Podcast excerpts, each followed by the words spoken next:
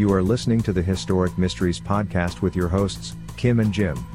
Historic Mysteries provides captivating discussions on archaeology, history, and unexplained mysteries.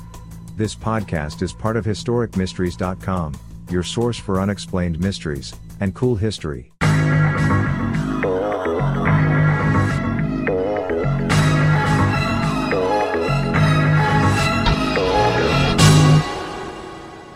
Between 1986 and 1989, the Colonial Parkway thoroughfare in Virginia, usually a tranquil and scenic area in the U.S., served as a serial killer's hunting grounds. Each incident involved the murder of two people, couples who were in their vehicles on the side of the road. Six people were confirmed dead, and another couple remains missing but was presumed murdered. The Colonial Parkway is a 22 mile long thoroughfare that intersects three points of the historic triangle of Virginia Jamestown, Williamsburg, and Yorktown. Known for idyllic scenery and historical monuments, Colonial Parkway makes for awesome sightseeing. During the daytime hours, driving through Colonial Parkway is an enjoyable, effortless experience, but the route can be much more daunting by night. Long stretches of the parkway are devoid of street lamps or road lights, making harrowing trekking for an inexperienced driver.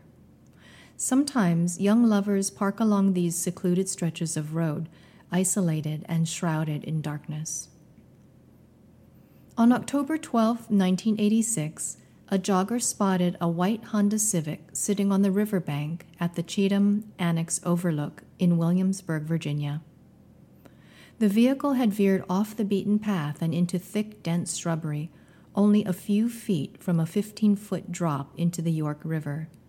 The jogger assumed that a drunk driver might have accidentally swerved there. He called the authorities, who discovered that it wasn't a drunk driver at all. Inside, they found the dead bodies of 21 year old Rebecca Dowski and 27 year old Kathy Thomas. They had been missing for three days. Kathy Thomas was a U.S. Naval Academy graduate, and Rebecca Dowski was a student at the University of William and Mary. They were romantically involved. Kathy's body lay in the hatchback while Rebecca's body was in the back seat. Very little blood was found in the vehicle, indicating that the murder occurred somewhere else. An autopsy report showed that both Dowski and Thomas suffered strangulation had been bound with rope and had their throats slit. The killer attempted to incinerate the bodies and vehicle with gasoline, but failed to do so. The scene became immediately labeled as a double homicide, but since there was no evidence of sexual assault and nothing had been stolen from the victims, law enforcement struggled to determine the motive. It wasn't for another 11 months that the Colonial Parkway killer would strike again. On September 21, 1987, a patrolling officer discovered a black Ford Ranger on the bank of the James River in Virginia. The particular area was notable as a lover's lane, so it was common to find parked cars on the roadside.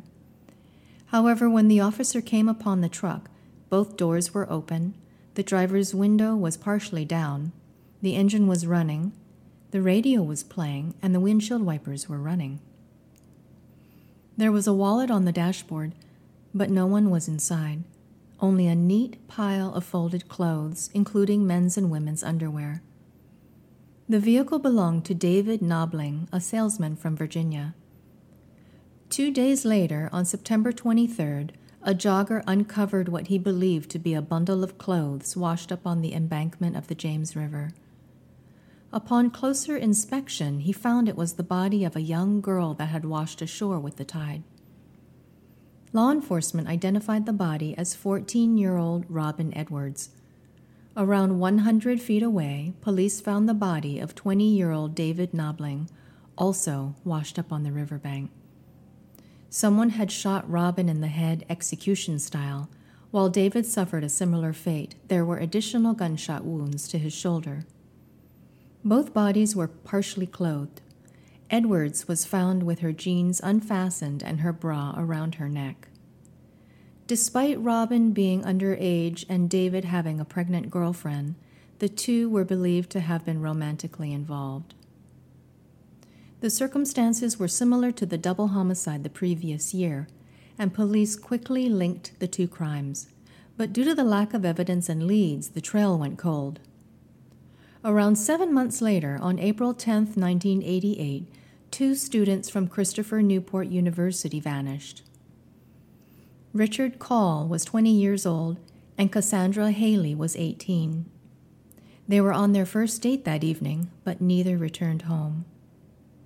The following day, Richard's red Toyota Celica was found near the York River overlook along the Colonial Parkway.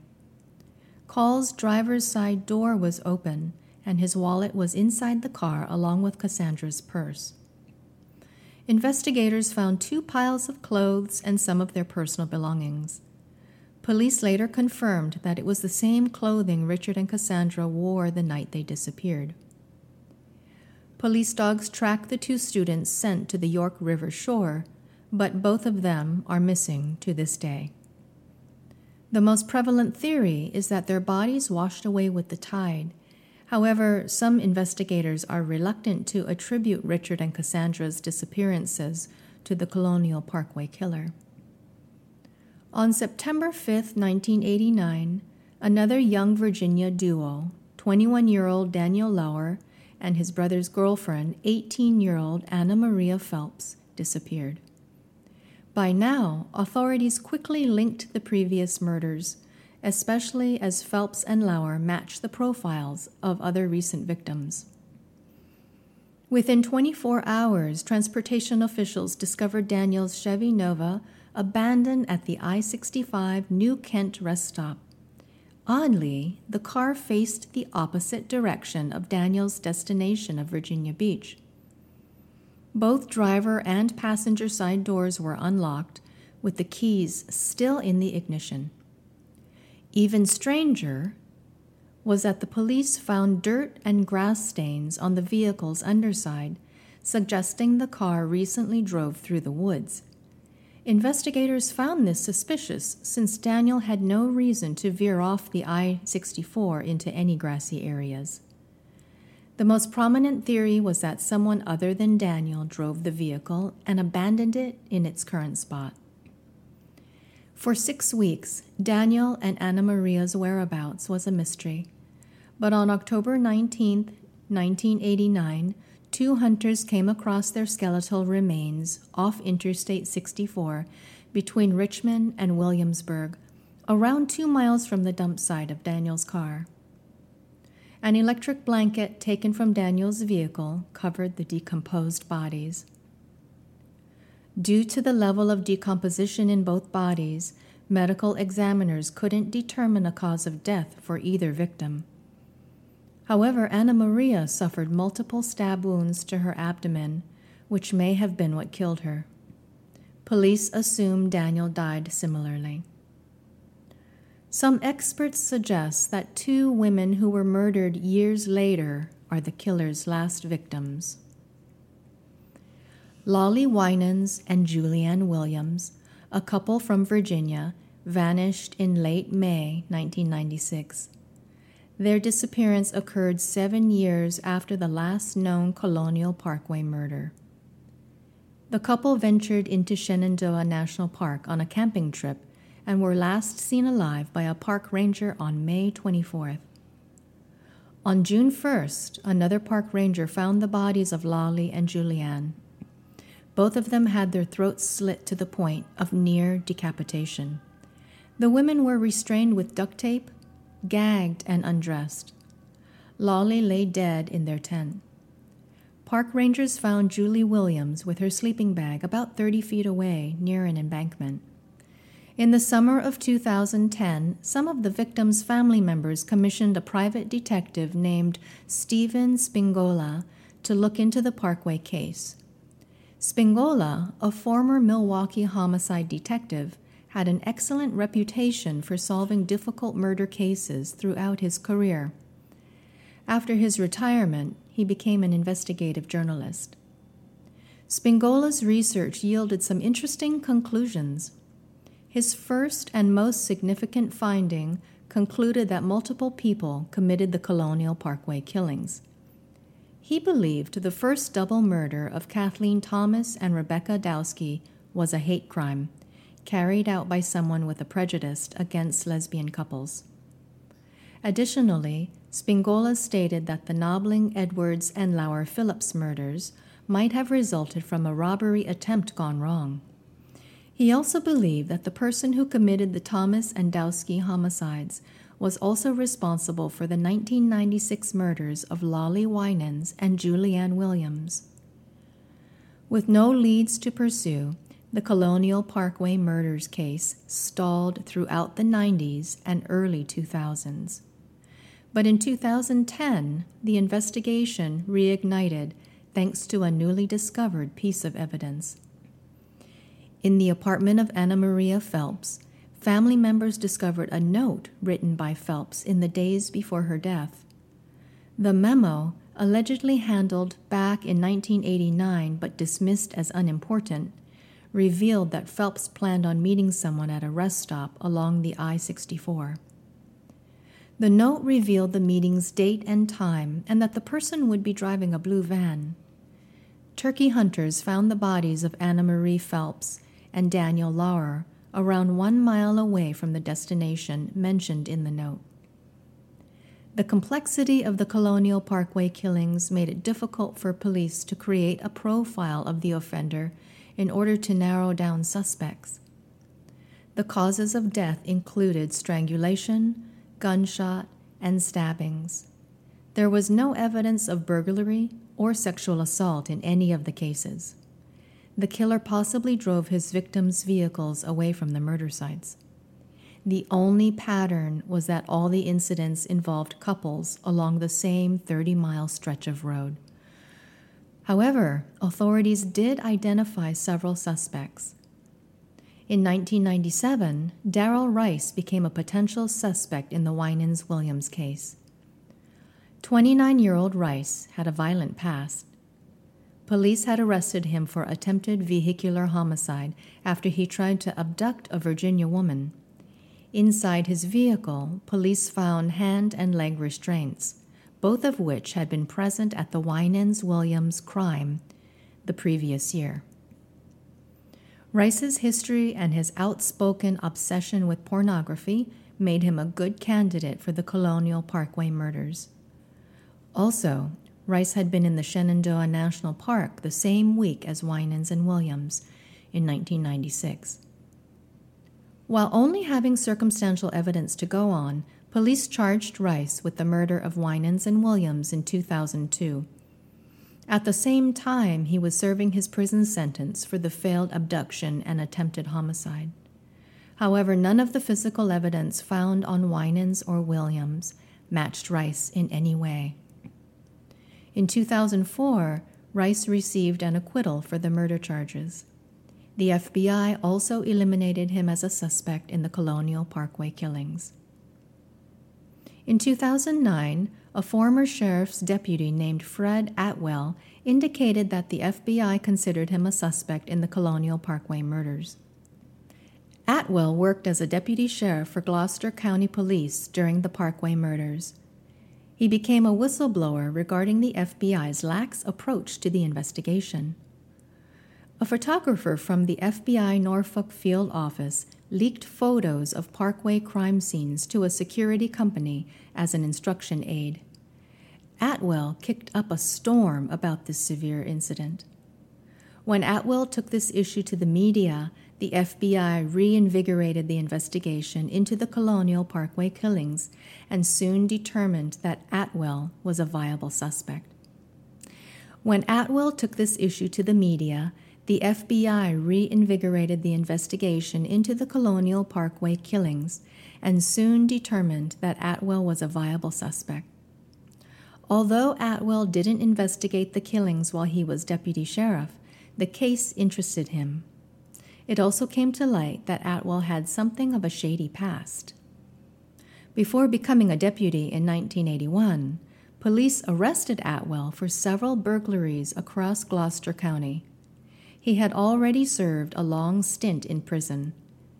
Not long after becoming a suspect in 2010, Atwell attempted to rob a woman in Roanoke County, Virginia, claiming to be homeless and desperate for money. In 2011, Atwell scammed some family members of the Colonial Parkway victims. Some of the family pooled money together to fund a private investigation into the murders. Atwell used the money to create a bogus raffle to help the family members. He pled guilty to obtaining money under false pretense. Atwell passed away behind bars in 2018. His involvement in any of the Parkway slangs is unclear. Throughout the investigation, one prevalent theory was that the perpetrator was either a police officer or posed as one. Given that several of the vehicles discovered in the case had their windows partially rolled down, this suggested that the victims may have complied with a stop and search request. Additionally, police found several of the victims' wallets left out on the dashboard. Another more outlandish theory is that a member of the U.S. military was the Colonial Parkway killer. The theory is based on the many military bases along the Parkway route. Also, several of the crime scenes were within a few miles of Camp Peary, a training camp for new CIA recruits.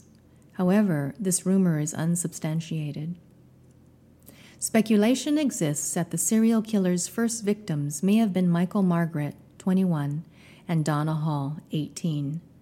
A retired dentist found their bodies on August 21, 1984, next to Michael's Jeep in a wooded area near King's Crossing apartment complex in Richmond, Virginia. Michael and Donna received multiple stab wounds, and their throats had been slashed without any obvious motive. Brian Craig Pettinger was last seen at a Hampton dance club. His body was found in February 1987 in a marshy area of the James River in Suffolk, Virginia. Laurie Ann Powell, 18, went missing on March 8, 1988, after walking down Route 614 towards Route 17 in Gloucester County. On April 2, 1988, someone spotted her body floating in the James River. She had multiple stab wounds to her back. Despite new interest in the Colonial Parkway murders around 2010, there have been no advances in the case. According to officials, police identified around 130 suspects over the past three decades, many of whom are still under investigation. In December 2009, Norfolk's FBI Special Agent in Charge, Alex J. Turner, stated that fingerprints and trace evidence from the crime scenes would undergo testing with modern forensic science. Turner could not provide a completion date, but he did say that they were expediting the tests. A previous profiler on the case commented that the killings have obviously stopped, and there are two possibilities about the murderer. They are either dead or in prison. People like this don't stop. In 2018, it was revealed that evidence from three of the Colonial Parkway crime scenes was undergoing DNA analysis. There have been no updates in the two years since this announcement. The perpetrator or perpetrators responsible for these senseless killings remains unknown. Only time will tell if the victims' family members will ever find closure. Resources for this podcast include nps.gov, WTKR.com, NBCNews.com, FBI.gov, DailyPress.com, and HuffingtonPost.com. Did you like this podcast? Visit HistoricMysteries.com for more articles on unexplained mysteries, true crime, cool history, and archaeology. You can follow Historic Mysteries on Facebook, Twitter, Instagram, and YouTube.